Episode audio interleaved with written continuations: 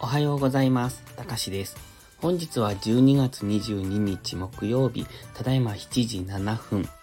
それでは本日の全体の相場感、それからドル円の相場分析からやっていきましょう。このチャンネルでは売買を推奨しているわけではありませんので、投資は自己責任、自己判断でお願いします。また、ここでの話はあくまで個人の感想であり、売買のおすすめではありません。今日も本文内にありますギガファイル便の URL をクリックして、その中にある画像を見ながらお聞きください。本日ご用意した画像はドルインデックスの日足4時間足、そしてドル円の日足4時間足1時間足となっております。まずはドルインデックスの日足から見ていきたいんですが、今は年末に向けて流動性が下がってますので、無理にトレードする時期ではありませんので、今、もしトレードをされるのでしたら、その辺を意識した上でというところですね。ただ、ここのところの動きを見てもわかりますが、先日の日銀のあの発表の時に円が大きくあの買われましたが、それ以外は大きく動いていないんですね。行ったり来たりと、ただただ、え上下に乱高下しているというか、上がったり下がったりと分かりにくい動きをしているだけですので、こういう時に無理してトレードをすると、ただただ負けを増やしていくということになりかねませんので、えっ、と、今は一旦、えっ、と、年が明けるまでは様子見でもいいのかなと思ってます。まあ、その中でもしトレードをするのであれば、5分とか15分とか、そのくらいの時間足でやっていくのがいいと思います。が、上位足の環境認識はしとく方がいいので今日もやっていきましょう。というところでドルインデックスの冷やしなんですが、黄色のゾーンで今は下げ渋ってますね。最終的には水色の、え右下がりのライン、一番下のラインまでは下げてくるとは思いますが、今は一旦 GMMA を待っているタイミングなのかなと。ストキャスティックスは方向感なく動いてます。マックディはずっとダイバージェンスを起こしてますが、このあまりにもダイバージェンスが長いと、えっ、ー、と、このまま下向きにまた変わっていくっていうことも考えられますので、このダイバージェンスが失敗というか、えっ、ー、と、ダイバージェンスからの上昇にはならずにそのまま下がっていくということも考えられます。ただ、年末に向けての流動性が低い中で、えっ、ー、と、まあ、年末年始に向けて流動性が低い中で、その、ドル高とか円高っていうところが、再び仕掛けられるっていうことも考えられなくはないので、その辺は注意ですね。今は一旦 GMMA と接触するまでは待ちたいですね。あの、日柄調整で横横の動きをして GMMA が下がってくるのを待つのか、それとも一旦上昇して GMMA に接触しに行くのかという、そのどちらかかなと考えてます。では次は4時間足です。4時間足を見ていても昨日ほとんど動いていないのがわかりますね。上がったり下がったりと、あの狭い値幅でやっているだけです。現在は GMMA の下にありますので上値が重い状態。ただ、1時間足では GMMA の上にわずかに乗せてきてますので、もしかすると、本日あたり4時間足の GMMA を上抜けてくるということも考えられますので、えー、今日一旦のドル高に動く可能性は考えておきたいですね。ただ、現状の4時間足を見ていると、まだ GMMA に接触しているところで、うんと、わかりにくい動きをしてますので、上抜けられるかどうかっていうのは微妙なところですが、1時間足の GMMA にサポートされるのであれば、本日は一旦ドル高、を見ておきたいところですね。そして次は、えっ、ー、と、ドル円の日足から見ていきます。で、日足は昨日は、えっ、ー、と、陽線にはなってますが、その前の日の大きな陰線があるので、えー、どこまで戻してこれるかというところです。円指数を見ていると、もう少し、えっ、と、円高と円安っていうのが交錯しそうな、そんな感じなんですね。もう少し、あの、円高に行ったり、円安に行ったりということが繰り返された後に、一旦円安方向に動くのかなと。その円指数の今上昇してきた分が、うん、調整の下落をするのかなと思ってますので、えそれを考えると、ドル円は、えっ、ー、と、現在地付近で上がったり下がったり、えっ、ー、と、レンジですかね。2番底をつけに行くような動きを、えー、ここしばらくでしてくるのかなと。で、2番底をつけた後後で、一旦大きめの円安方向、つまりドル円としては上昇、クロス円も上昇するような動きをするのかなという、そんな印象ですね。なので、もしかすると年内いっぱいは、現在地付近、えっ、ー、と、今の最安値と、そこからの、えっと、昨日の上昇、その辺でのレンジで、えっと、動きが乏しいような状態が続いてくるのかなと。そしてどこかでもう一度2番底をつけに行く、もしくは安値更新をした後にダブルボトムとかで、えっと、一旦大きめの上昇、あの、円安方向への動きになるのかなという、そんな、あの、円指数だけを見てるとそんなイメージを持てます。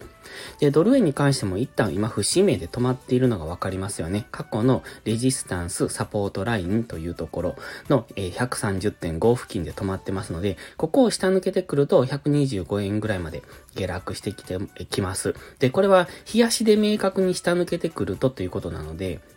1時間足とか4時間足で一旦下抜けたからといって、そこについていくのは危険です。下髭で戻される可能性があります。で、円指数も一旦の調整の下落をすると思いますので、円指数が下落するってことは円安に動くってことなので、ドル円とかは上昇方向に動きますので、今はまだ、えっ、ー、と、ここからえ、仮に円高が進んだとしても、そこについていくのはまだちょっと早いのかなと。もっとしっかり戻してくるのを待つのがいいと思います。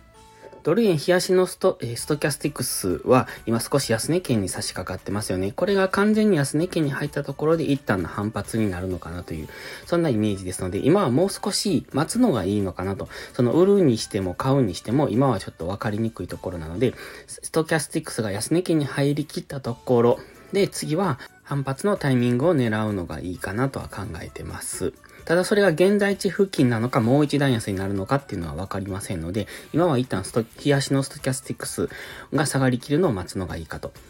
次は4時間足ですが、昨日投稿しましたが、エリオット波動、え、ー、と、黄色のエリオット波動を書き込んでます。で、その5波が今終了したと考えるならば、えー、ここからは修正波に入っていきます。で、修正波っていうのはエリオット波動の1波の始まりから5波の終わりに引いたフィボナッチリトレースメントの38.2%付近まで戻すことが多くなってます。図には書き込み忘れてますが、えー、現在地ですと138.8付近ですね。これ過去のもみ合いのところに当たりますので、その辺付近は意識されてきそう。そして今1時間足と4時間足の目線切り替えポイントを紫の点線とオレンジの点線で示してます。ちょうどそのオレンジの点線の少し上ぐらいになるんですね。138.8付近っていうのが。なので、その辺ぐらいっていうのは意識されてくる。つまり、えっ、ー、と、今、紫の点線がある137.4 478、そして村、えオレンジの点線がある138.175、それからフィボナッチリトレースメントを今図にはないですが書き込むと、えっ、ー、と、38.2%が138.731というところになりますので、137円から138円台、この辺が強く意識されてきそうなポイントになってきますね。ここを強く上抜けてくると、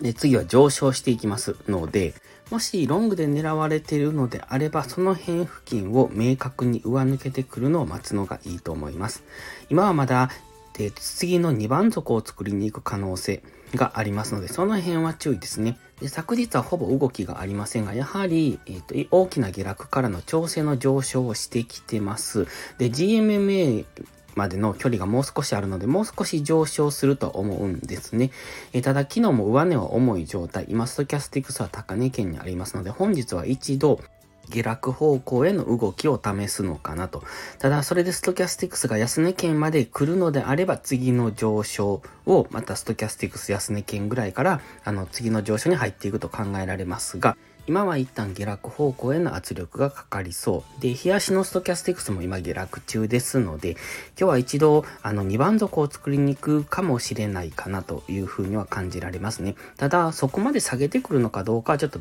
微妙ですね。えー、もしかして下げ基調ではあるけども、あの、底堅い動きもしそうな、そんな印象にもなってきます。基本的にはまだ調整の上昇は終わっていないと思ってますので、ここから下落していてもそれにはついていかない方がいいと思います。もしついていくなら5分足とかで短く利確していく。で、大きな波での下落を期待するのであれば、しっかり戻してくる、しっかり上昇してくるのを待つ。あの、今ですと4時間足の GMMA 付近までは戻してくるのを待つのがいいと思います。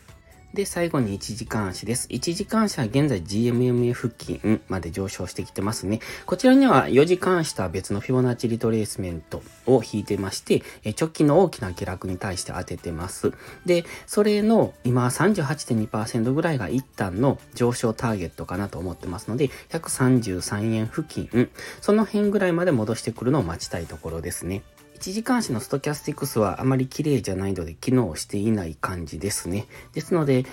4時間足のストキャス、えー、4時間足のストキャスティクスを見ながら、次の下落がどこで起こってくるのかっていうのを見るのがいいのかなと。1時間足のインジケーターというよりも1時間足は GMMA 付近にあるので、そろそろ、えっ、ー、と、ここからは売り圧力が入りやすいところには入ってきますが、ただここは上抜けてくる可能性もあるので、その辺は注意ですね。もし4時間足の GMMA まで戻すんでしたら、134.5付近まで上昇しますので、そうなると、あの、1時間足の GMMA っていうのは上抜けてきます。そして今、1時間スの GMMA かなり開ききっているので、もしかするとこの GMMA 付近で下げ渋るような動きをすると、あの、ここから上抜けが考えられます。現時点で GMMA にぶつかっても、あの、ほぼ下落していないですよね、昨日も。えっと、下落しても底堅く上昇してきて、今安値をどんどん切り上げてきている状態ですので、おそらく1時間足の GMMA は抜けてくるんじゃないのかなと。ただ、フィボナッチリトレースメントの38.2%の133.2付近、その辺は意識されてくると思いますので、その辺での動きにまずは注目ですね。で、そして4時間足のストキャスティクスのデッドクロスと合わせて見ておくのがいいと思います。